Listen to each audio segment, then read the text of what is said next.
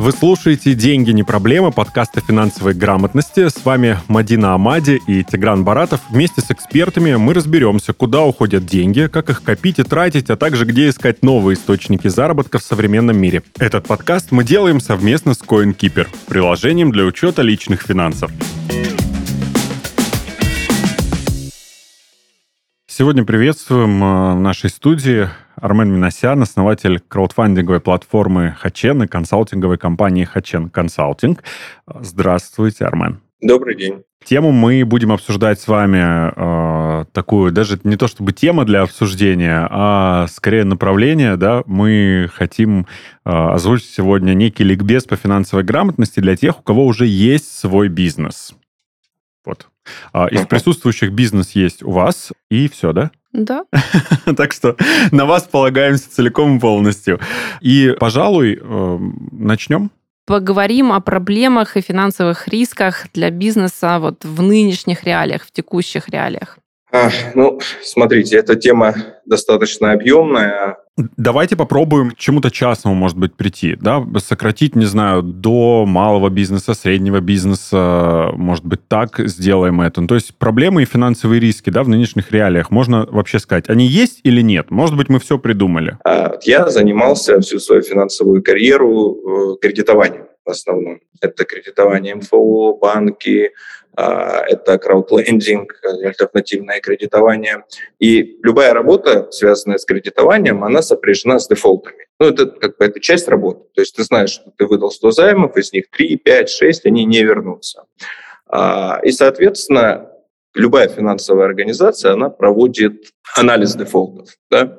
И когда мы говорим о том, что вот собрали, там, не знаю, 100 дефолтных компаний, наверное, три четверти из этих компаний, они обанкротились, ушли в просрочку или просто у них финансовые проблемы, не связанные с не знаю, высокими налогами, макроэкономической ситуацией, не связанные с а, не знаю, каким-то недобросовестной конкуренцией или а, какими-то контролирующими службами, которые просто задушили этот бизнес. Это частые оправдания. Три четверти компаний у нас а, плохо работает или банкротится, потому что люди просто не умеют считать деньги, uh-huh. они просто не знают свой бизнес. Поэтому мы отсюда можем раскручивать э, в изначальную тему, с которой начинали, э, это что нужно понимать, вот что нужно при ведении бизнеса, а потом уже конкретизировать сейчас. Тогда уже уйдет в отрасли ну, не знаю, отрасли, которые сейчас крайне зависимы от логистических поставок, отрасли айтишные, которые зависимы от софта, который находится под санкциями, вот, можем так. Очень здорово. На самом деле звучит как план, да, я думаю, что вот мы этому плану и будем следовать, да, то есть давайте действительно тогда начнем с азов, вот той самой финансовой грамотности для предпринимателя, а, собственно говоря, что нужно знать предпринимателю, что нужно понимать, а, да, как, как нужно уметь считать деньги, да, то, о чем вы сказали, а, чтобы, собственно, все работало хорошо. Давайте с этого тогда и начнем. Ну, во-первых, нужно вести правильно учет. Uh, у нас не принято учиться бизнесу, хотя это неправильно. И бизнес мы называем, то есть любое ремесло, не знаю, там небольшое кафе, мы говорим, что это бизнес. А зачастую uh, ну, это не совсем верно. А если взять, открыть любой учебник, не знаю, по экономике, по бизнесу, а, там есть определенные показатели, ну, назовем их бенчмарки, то есть как должен выглядеть здоровый, устойчивый бизнес. А, это касается и количества контрагентов, которые у тебя есть. Это касается и отношения твоих костов к твоей там прибыли, неважно, там до уплаты налогов, после уплаты налогов. На все это есть определенные финансовые показатели, которые подтверждены, ну, э, определенные показатели, которые подтверждены временем. Да, вот Э, банки ведь и кредитные организации выдают тому кредит, а этому отказывают не потому, что кто-то нравится или кто-то не нравится. Соответственно, смотрятся всегда а, эти показатели.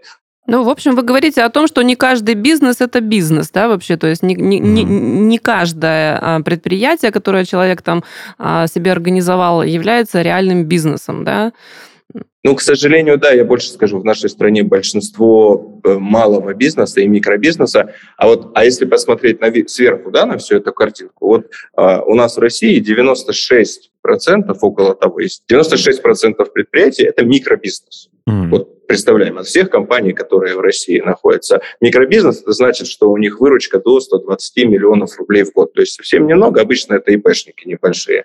Так вот, вот из этого 96%, ну, понятно, что экспертно, не знаю, 3 четвертых, 80%, это люди, которые ну, неправильно, нельзя это называть бизнесом в классическом таком понимании. И дело не в том, что нет какой-то сложной оргструктуры. Нет, дело совершенно не в этом. Но вот смотрите, приведу конкретный пример. У меня очень много подобных кейсов. Вот есть компания, она занимается государственным заказом а, в каком-то городе. Собственно, она им занимается, потому что есть какие-то а, родственники, какие-то связи в городской администрации. Вот она ну, выигрывает свои эти небольшие Хорошо. тендеры и все. Это бизнес? Ну, мне кажется, нет. Да, то есть неправильно это называть бизнесом.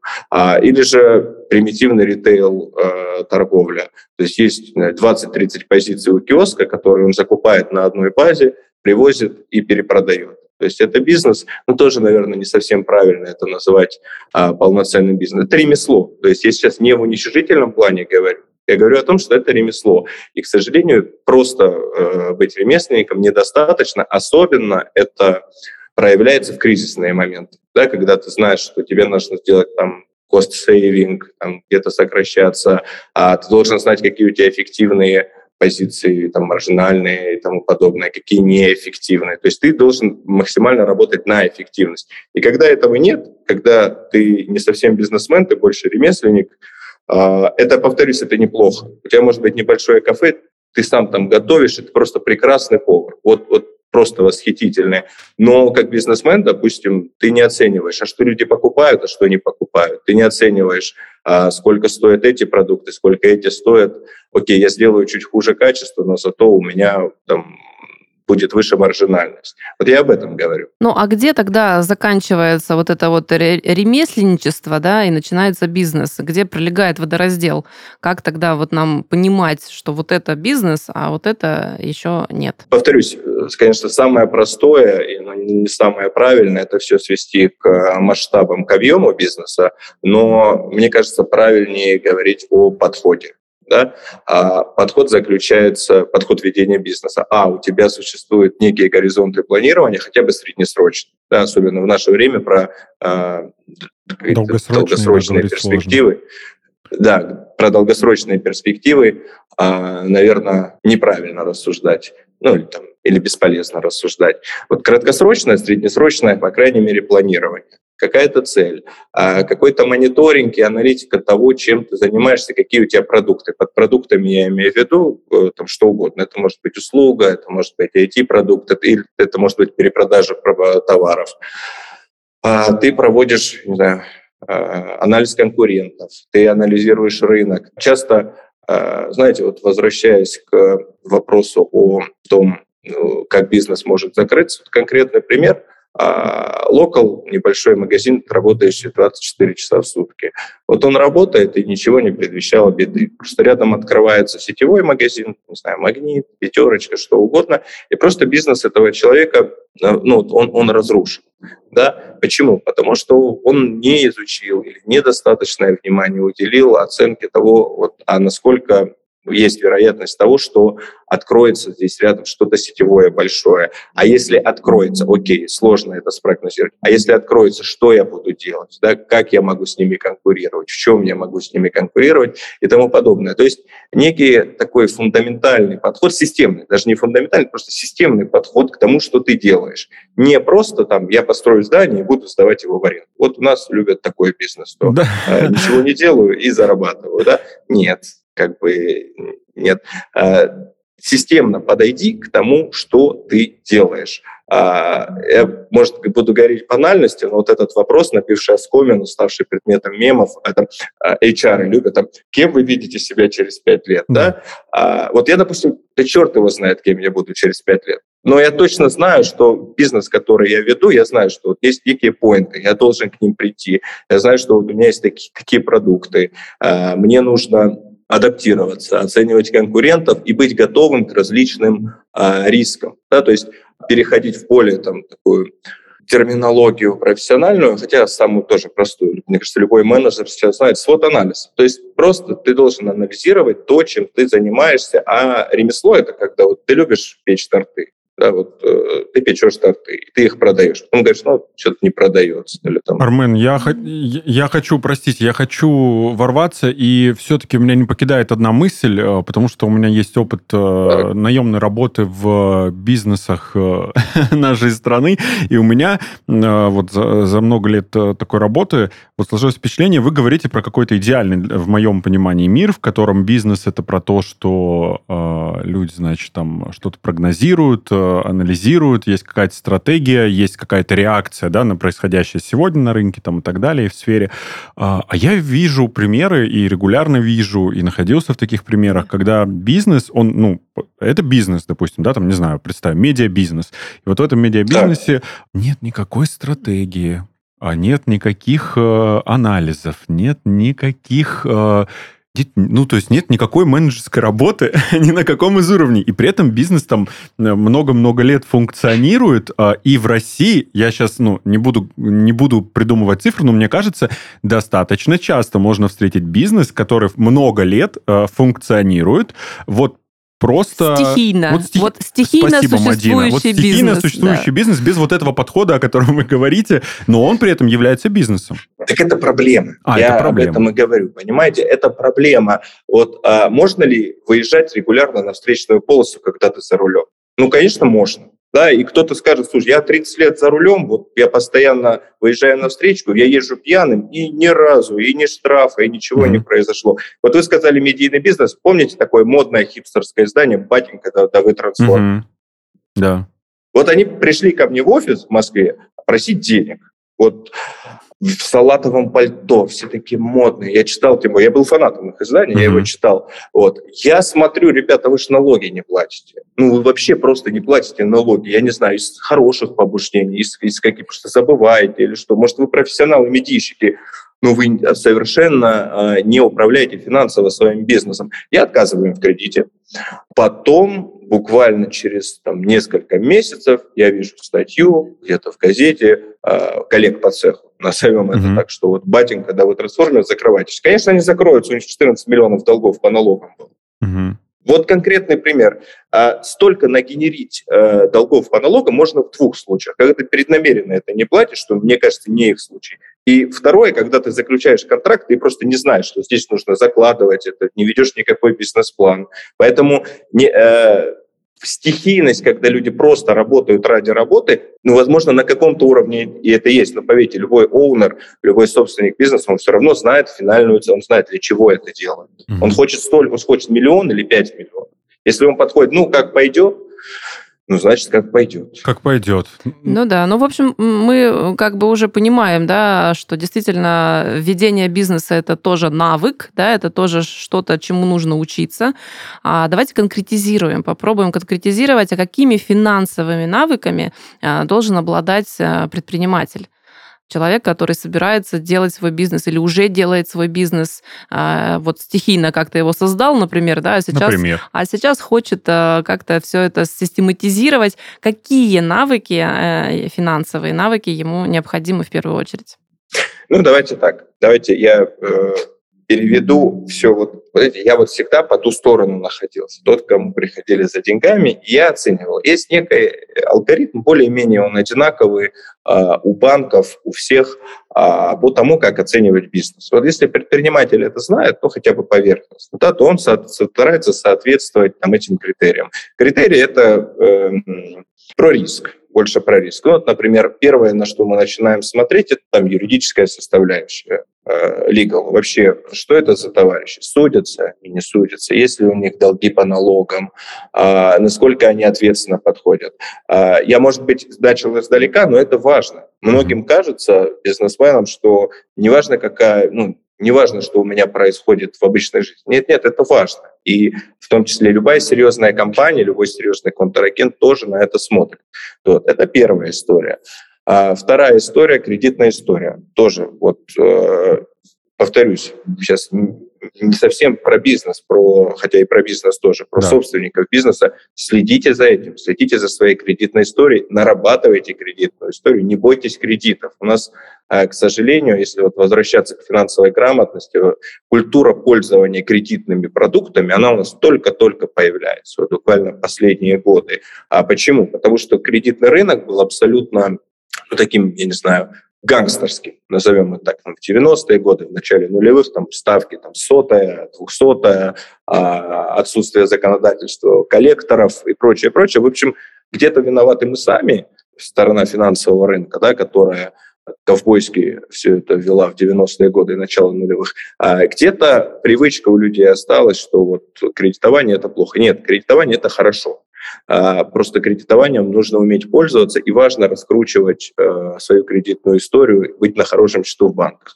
Дальше мы переходим уже непосредственно к показателям, показателям финансов. Да? Окей, стабильность доходов. Понятно, что сейчас есть бизнесы какие-то, не знаю, контрактные, да, там тот же государственный заказ. Понятно, что есть такие бизнесы, где сложно построить а, более-менее стабильное кэшфло, но старайтесь, чтобы ваш кэшфло был более-менее стабильный. Как этого можно достичь? Вы не должны работать с одним контрагентом. У вас должно быть много контрагентов, а, минимум 10. Там 10-14 это считается таким минимальным порогом, после которого бизнес считается более-менее устойчивым. Ну, логика понятна. Да? Там стол на 10 ножках и стол на одной ножке или на трех mm-hmm. ножках. Вот. А дальше Стабильность, э, диверсификация поставщиков – это тоже важно. То есть если ты все привык закупать, э, э, допустим, в метро, а метро завтра уходит из России, например, я не знаю, ушел метро из России или нет, вот, а, ну все, ты уже не знаешь, что делать ты не знаешь, что делать. Пускай даже некоторые поставщики будут неудобнее в плане логистики, пускай они будут несколько дороже, но тем не менее вот это должно быть 2, 3, 4, 5, 10, то есть у тебя должно быть э, диверсифицировано. Дальше, считайте деньги. Вот когда я приводил в начале примеры о том, что много бизнесов банкротится, люди не умеют считать деньги. Люди не знают, как, что такое ставка годовых. Да, вот э, я к вам вопрос. Вот что такое, допустим, 20 годовых? Вот вы взяли миллион рублей вот, э, в долг, допустим, да, вот что значит, или хотите инвестировать миллион рублей, получить 20 годов. Вот что такое 20 годов? Вот как по-вашему? Сразу все посмотрели на меня. М1 и Эрмен. Я здесь как раз из, из нас троих всегда присутствующих в студии. Самый финансово, может быть, не потянутый. Но смотрите, а, мы говорим сейчас, вы сказали, берем миллион, ставка 20% годовых. Да. да. Вот через год сколько отдашь? Ой, сколько ты отдашь через год? А, сколько ты отдашь через год? Там же все не так просто. Я не могу сходу сказать. Но там считается считается не, не то, чтобы ты отдашь плюс 20%, да, а ты отдашь 120%, видимо. Да? Нет? Вот я сначала хотел похвалить, потом бы... Да в том-то и дело, что многие считают, что ты просто отдашь, ты там взял миллион, прошел год, ты там 20% от миллиона 200 тысяч. Нет, нет, не так считается. Нет. А, в том-то и дело, зависит от того, там, как это погашается. Если булитная булит это, ну, когда в конце. То есть такой сценарий один, только когда ты взял миллион, ровно через, э, на год, через год вернул этот миллион, вот тогда ты переплачиваешь 20%. Да? Mm-hmm. А есть сложные проценты, есть проценты вообще должны начисляться на остаток долга, есть графики и так далее. То есть ты погасил через месяц 100 а, тысяч для удобства счета, скажу, у тебя проценты эти 20 должны начисляться на эти 900 тысяч оставшиеся. И там финальная переплата получится в районе 11%, эффективная ставка. Поэтому у меня вот нет просто... бизнеса.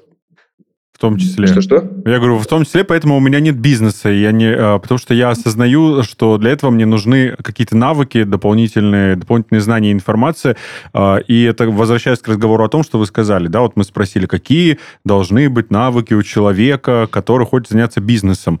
А, ну, как минимум, нужно думать, да, и работать. Нет, нет, смотрите, вот мы сейчас, то, что я говорю, это базовая финансовая база. грамотность. Я Ну. уже не говорю про... Да, сейчас, сейчас, ну, это база. Это Мгм. базовая финансовая грамотность. Я не говорю про истории, там, не знаю, обучиться в Сколково или где-то получить там а, международный сертификат квалифицированного инвестора и так далее. Так нет, нет, нет. Базовая вещь. Просто умей считать деньги.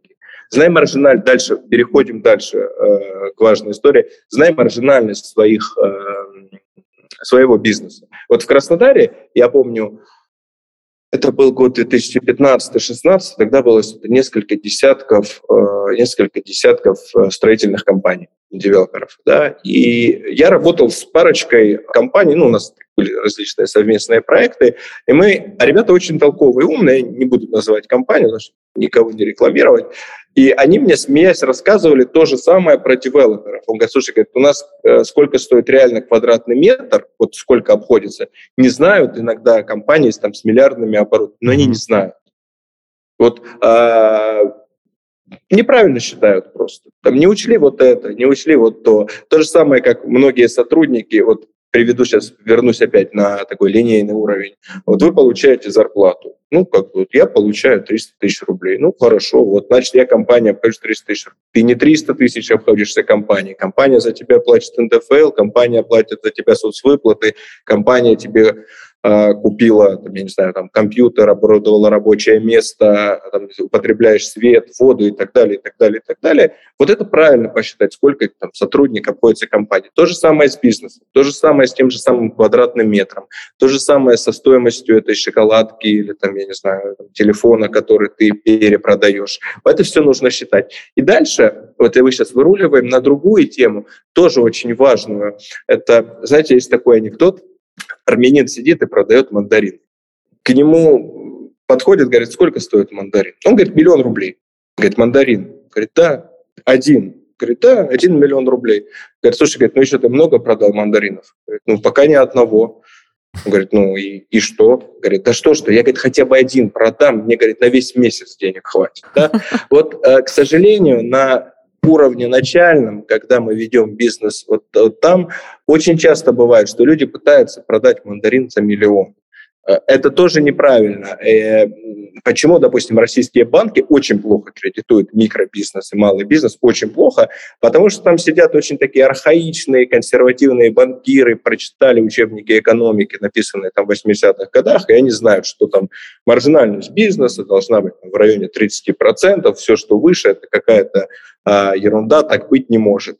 Так вот, у нас часто, если говорить о микробизнесе, у нас может быть 100%, 200, 300, 400, но поэтому бизнес и неустойчивый. То есть ты не можешь э, вот этот условный ларек масштабировать 100 таких ларьков. Не будет у тебя модель уже работать. Вот. И, соответственно, с такой же высокой вероятностью ты неустойчивый, и ты закроешься. Ты закроешься быстрее. Поэтому подход к ведению бизнесу не пытаться сразу, там, я не знаю, двойные, тройные, десятикратные ставить чеки, а, это тоже важно.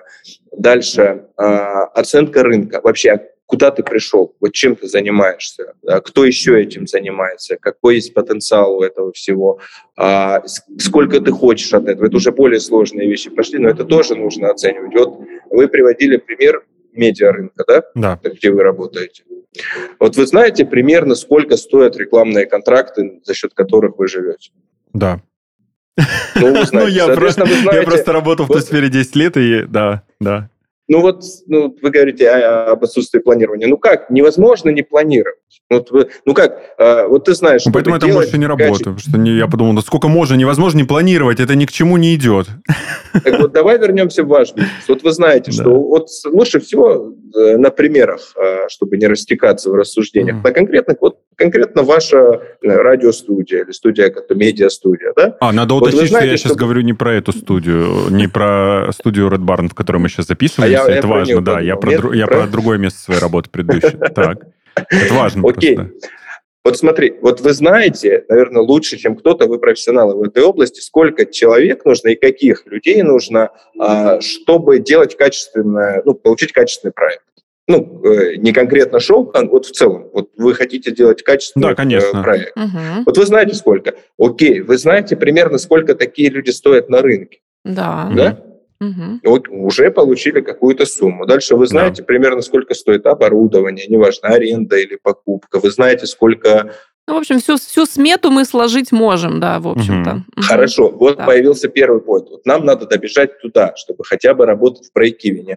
Дальше, что нужно сделать, чтобы э, получить такие деньги? Понятно, рассматриваем, откуда приходят деньги. Деньги приходят, наверное, с рекламы. Джинсой занимаетесь, кстати, нет? Уже нет.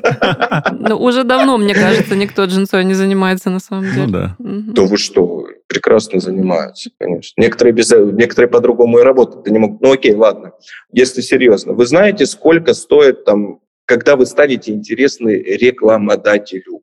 да, вы знаете э, примерно, как работают ваши конкуренты и почему, вот почему рекламодатель должен прийти к вам, а не к конкуренту. То есть, ну, какие-то ваши УТП, да, какие-то, а, я не знаю, может, у вас чуть меньше слушателей, но зато глубина прослушивания, там, продолжительность прослушивания, глубина просмотра сайта, она больше, ну и так далее. Вот я, кстати, приведу пример, очень интересный, медийный, и он тоже будет показательный. У нас где-то 10-15 лет назад спортивная журналистика, она ушла в таблоидность. Она ушла в таблоидность, э, по примеру, ну, если возьмем британские СМИ, окей, есть там Тир-1, э, берем там Guardian, Times, uh-huh. Телеграф, да, Телеграф, наверное, можно туда отнести. Э, дальше идет Тир-2, и дальше идут вообще таблоиды. Mirror, Daily Star, Daily Mail, и так далее, и так далее. Так вот, Daily Sun – Daily Mail, Sun, Mirror — это самые популярные, самые продаваемые, самые кликабельные, самые дорогие издания онлайн в части размещения э, рекламы, в части охвата аудитории. И эту модель, ну, вот модель Daily Mail условного, забрали и скопировали Sports.ru. Вот sports.ru — это был прекрасный, умный аналитический сайт году до 2008-2009 это так. То есть там были серьезные колумнисты. Если человек хотел э, не фастфуд контент вот такой, а какую-то глубокую аналитику, он мог идти на sports.ru. Но это меньше приносит денег. Это меньше приносит денег. И дальше я так предполагаю, что собственники этого бизнеса говорят, не-не, нам нужно больше денег. Нам нужно больше денег, значит, нам нужно больше кликов. Значит, мы уходим в сторону таблоидности. У нас появляются э, вызывающие заголовки, у нас появляются какие-то скандальные попытки, ну, скандальные интервью. У нас появляются жены, подруги, футболисты, вечные темы, не знаю, секс, религия, что еще, третья тема. Вот. И они ушли туда. И была какая-то часть аудитории, которая говорила, фу, вот спорт скатился, не хочу, не интересно. Ну, посмотрите их бухгалтерский баланс, да, и поймите, скатился он или не скатился. Или посмотрите их э, конкуренцию с советским спортом, который просто закрылся. Он это понял, Ну, в общем, понятно, поздно. что бизнес, да, бизнес да. заставляет принимать иногда непростые решения, решения, которые могут там кому-то не нравиться, да, но по сути а, в конечном итоге все показывает нам бухгалтерский баланс, да, и, в общем-то... Конечно, конечно. И я к тому тому, что бизнес часто диктует. Вот это тоже важно. То есть два варианта. Первое, у тебя социальный бизнес. Вот мой бизнес, которым я занимаюсь, краудфандинг, он социальный. Я тебе взял, поставил некие ограничения. Да, вот, ну, если вы занимаетесь э, производством чего-то, да, вы говорите, я буду использовать только зеленую энергетику. Вот это, это социальная такая составляющая. Но при этом вы будете там менее маржинальными. Ну, в общем, вы готовы меньше заработать, там, да. чего-то ну. недозаработать, да, но при этом э, оставаться да, есть, верны своим ну, принципам. Ну вот да, да. Например, у вас кафе, вы говорите, я возьму на работу 50% сотрудников с ограниченными возможностями. Ну вот это моя позиция социальная. Вот я решил вести бизнес так. Вообще по закону еще там есть обязательства какое-то даже минимальное в разных бизнесах. Простите, просто уточнение, да? Что... А, нет, по-моему, ничего такого нет. Есть рекомендации, если мы говорим о крупных э, европейских или американских компаниях, есть рекомендации к борду, ну, то есть чтобы там была девушка, э, чтобы там, возможно, был, ну, в Штатах это более, э, да. более серьезно, чтобы там был кто-то из меньшинств, mm-hmm. таких маргинализированных групп, любых других. Вот. Это это нормально. И то это больше не как обязательство, а как рекомендация. Потому что если у тебя в компании это есть, наверное, ты там больше котируешься, выглядишь более э, современным, более соответствующим требованиям э, повестки. Назовем это так. Куда уходят деньги? Как их копить и приумножать? Как организовывать бюджет внутри семьи? Вопросы, которыми мы задаемся очень часто. Вести личную бухгалтерию просто с CoinKeeper.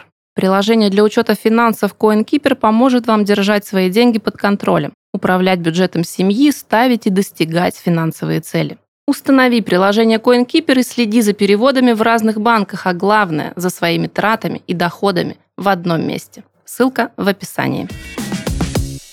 Армен, а вот хочется вернуться вот к, к такой еще истории. Вот вы когда рассказали нам анекдот про мандарин, да, за миллион рублей, и сказали, что у нас да. действительно многие начинающие предприниматели стартуют вот с каких-то таких а, ошибок. А какие еще вот, а, вот вы, к вам приходят э, люди, к вам приходят люди за деньгами, да, собственно говоря, и вы оцениваете их бизнесы. Какие ошибки чаще всего совершают предприниматели?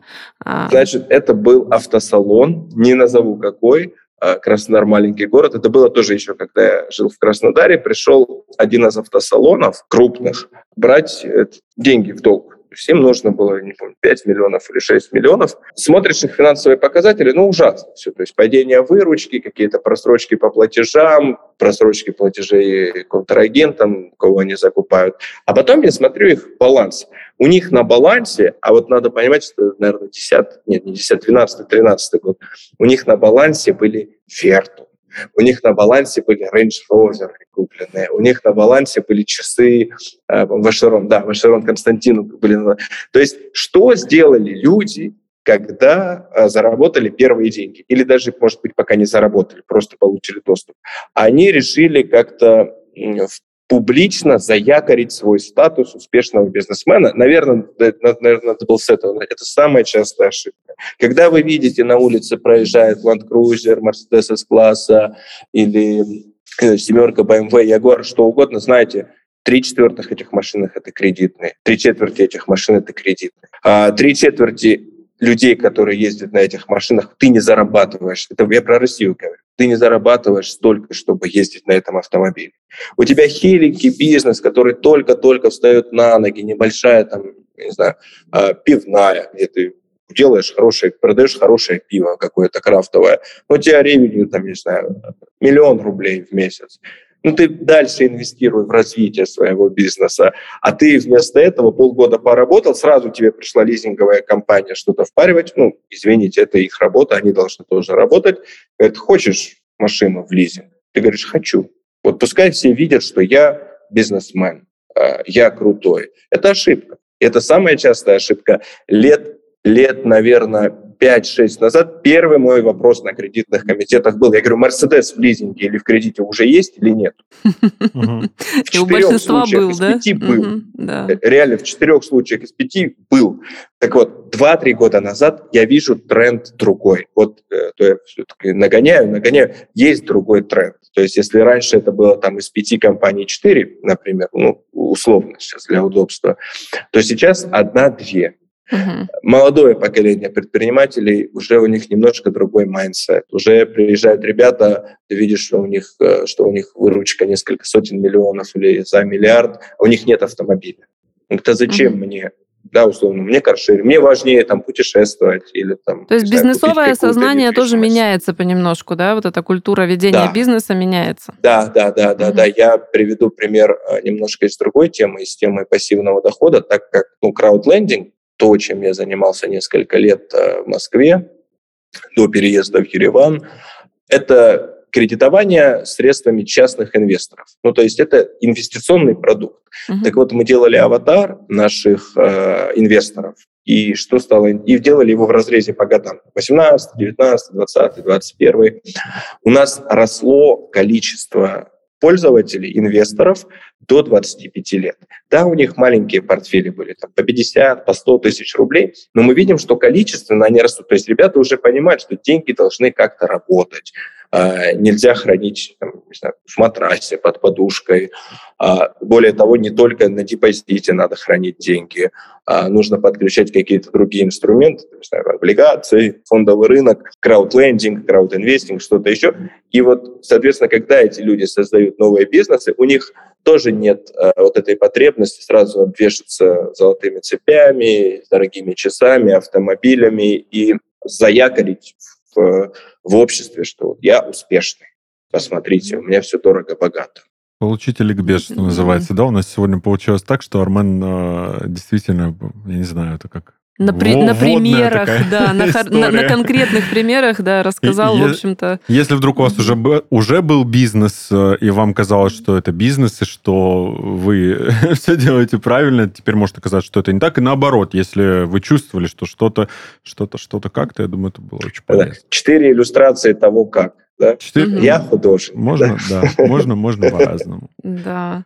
А, ну и все-таки давайте тогда зафиналим вот э, вопросом, с которого мы пытались стартовать, но тогда вот не пошло, а может быть сейчас пойдет. Все-таки вот в текущих условиях, вот когда сейчас вот такие большие перетурбации вот. происходят, что делать э, бизнесу? Крепиться. Ну вот теперь уже пора к этому вопросу да. перейти. Ага. Смотрите, мы уже поняли, что любой бизнес – это аналитика. Uh-huh. Да? Если ты занимаешься тем, что ты э, поставлял запчасти Mercedes, который сейчас не работает в России, то, наверное, тебе нужно подумать, окей, наверное, я буду сейчас не Mercedes поставлять, а Lexus. Ага, а прикинем, если Lexus тоже выйдет. А может быть, вообще, взяв возьмем и сделаем такой разворот. Я открою автосервис, потому что нет запчастей, нет масел. Через полгода это все начнет ломаться, и да здравствуют там гаражи, небольшие СТОшки и народные умельцы. Любой бизнес – это аналитика. Неважно, чем вы занимаетесь, а, нужно понять в условиях нынешних там, макроэкономической ситуации, в условиях санкций, что грозит вашему бизнесу. Исходя из ответа на вопрос, какая есть угроза, какие могут быть? Это может быть угроза логистических поставок, uh-huh. это может быть угроза отключения а, программного обеспечения, это может быть угроза того, что в принципе этот бренд, этот производитель откажется а, или там, не будет работать какое-то время uh-huh. э, в России. Это может быть валютные риски в части э, финансовых операций. Да? Мы знаем, uh-huh. что есть у нас э, недружественные страны, и, соответственно, принимать платежи в долларах, евро и валюте от недружественных стран нельзя. А если можно, то э, у нас должно быть специальное разрешение в специальном банке. А хорошо, тогда возьмем, переедем в Ереван, переедем в Узбекистан, а тут какие риски, ну и так далее. То есть аналитика. Э, любой бизнес – это э, аналитика. А, проанализируйте, а, с чем тот бизнес, где вы работаете, или же собираетесь работать, можете смотрите, может, смотрите в эту сторону, насколько он подвержен рискам сейчас и хотя бы на полшага вперед. Вот то, что можно сейчас прогнозировать. Вот проанализируйте и уже дальше рассуждайте. А там дальше уже можно идти в частности. Ну, допустим, я бы точно сейчас не стал открывать кинотеатр или кредитовать кинотеатр, аэропорт да. Э, и так далее. Открывать аэропорт. Простите, я... Похожая история да. была в пандемию. То есть, uh-huh. э, то есть, что делали банки, что делал я в пандемию, как э, глава краудлендинговой компании. Сразу там собрали, так, ребята, не кредитуем рестораны, не кредитуем сферу услуг, потому что, ну все, офлайн, офлайна uh-huh. нет. Не кредитуем те бизнесы, которые, возможно, выглядят и так выглядели слабо, а сейчас в этих условиях э, начнут выглядеть э, еще хуже, потому что, повторюсь, в экономике все очень связано. То есть uh-huh. нет такого, что выпадает кто-то один, ну, это как пищевая цепочка, да, то же самое экономическое. Вот вы, выпадет вот один, э, допустим, логистический, вот плохо начнут работать наши э, компании, которые занимаются логистикой, потому что ну, нет запчастей на МАН, Scania, Volvo, Mercedes, например. Да, это понятно. Да, большие эти грузовики. Но это значит, все остальное сейчас пойдет по цепочке. Везде начнутся задержки, везде начнутся, ну и так далее, и так далее. Вот. Но не будем о мрачном, не будем о грустном. А вернемся туда, в начало вашего вопроса. Оценивайте риски, исходя из того, что есть сейчас. И вот сейчас скажу ужасную фразу, Давайте. набившую оскомину. Да, вот это кризис, это возможность. Ну, это ага, просто да. надоело. Столько инфо-цыган его повторяет, но anyway, да, да, это так. Потому что большинство людей, они скажут, слушайте, ну, я сужусь, я э, повторюсь, я сужу по тому, как ведут себя мои заемщики, которые уходят в дефолт. Когда они уходят, они говорят, ну, блин, такая ситуация. Ну, вот я не смог налоги, полиция, политика и так Слушайте, далее. но раз уж мы говорим про возможности, про то, что кризис это возможности тоже, да, то давайте конкретизируем, может быть, попробуем, нет? Ну хотя бы Окей. вот что-нибудь, Окей. какую возможность бизнес должен сейчас вот увидеть э, в происходящем? Какую? Если, вот смотрите, если, я... если попробуем, простите, Армен, давайте попробуем конкретизировать, э, ну не знаю, как-то три пункта каких-то выделить, или три тезиса, или три направления. Вот три так. возможности. Сузим, сузим да. да сузим поле для слушателей. Хорошо, я э, вернусь к примеру, вот, который я привел. Автосалон. Ты был автосалоном, неважно, серым, официальным, автос, официальным автосалоном, и ты продавал запчасти по гарантии. Угу. Запчастей будет дефицит. Соответственно, посмотри в сторону развития СТО. Угу. И так, собственно, везде. Что сейчас, если так сверху макроэкономически смотреть? Производство, альтернативы, какие-то аналоги, каких-то продуктов. Можно сколько угодно говорить, а они не те, а не то качество. Ну да, наверное, что-то будет плохого качества, что-то будет не то, но это, на это будет спрос. Uh-huh. Один из моих клиентов, у нее сложный довольно бизнес, у нее производство одежды дорогой, в Москве и рынок сбыта, соответственно, Российская Федерация и Ближний Восток. Да. Вот для рынка сбыта для Ближнего Востока э, она открыла здесь небольшую компанию в Ереване, и она, вот когда она была здесь, когда мы все это делали, она говорит, слушай, так классно, говорит, у меня продаж выросли в марте, у меня никогда не было столько продаж. То же самое у него в апреле. То есть я смотрю ее продаж, uh-huh. да, я три года знаю этого клиента. Почему? Потому что, ну, какие-то бренды закрываются, и люди пытаются найти альтернативу. Повторюсь, где-то будет плохо, но тем не менее. Поэтому, а, производство, б, а, более цивилизованный, более развитой вариант. То есть мы помним эти 90-е, наверное, мы помним этих там челноков с сумками из Турции, из Польши, непонятно откуда, которые везли. Окей, сейчас уже не то время и не тот уровень экономики, можно более цивилизованно. У нас появятся сейчас снова серые салоны, которые продают Mercedes, BMW и прочие автопром. Они появятся. У нас появятся серые знаю, техника, айфоны. Если у нас вообще серого появится много, простите, просто как бы есть, да, есть официально то, что говорили в правительстве. Вот Мишустин говорил, что в принципе, как бы, да, как бы теперь вот э, есть, э, мы разрешаем, вы везите, как бы челноки возвращайтесь, везите снова. Поэтому вот э, если, если подводить итог, Армен, у нас время, время наше э, сегодняшнего обсуждения темы, оно ограничено, несмотря на то, что, конечно, этот ликбез можно продолжать бесконечно, и он будет крайне полезен многим. Возможно, мы как-нибудь еще соберемся, чтобы еще детальнее это обсудить. Мы завершим, наверное, тем, что поблагодарим вас за то, что вы с нами сегодня поговорили. Ну как, вы поговорили, а я, например, для себя очень много всего классного выяснил. Вот, я теперь точно знаю, что мне в бизнес пока еще уж точно не надо, кто бы мне там не звал с собой. Мне надо еще подтянуться, как минимум в каких-то вещах.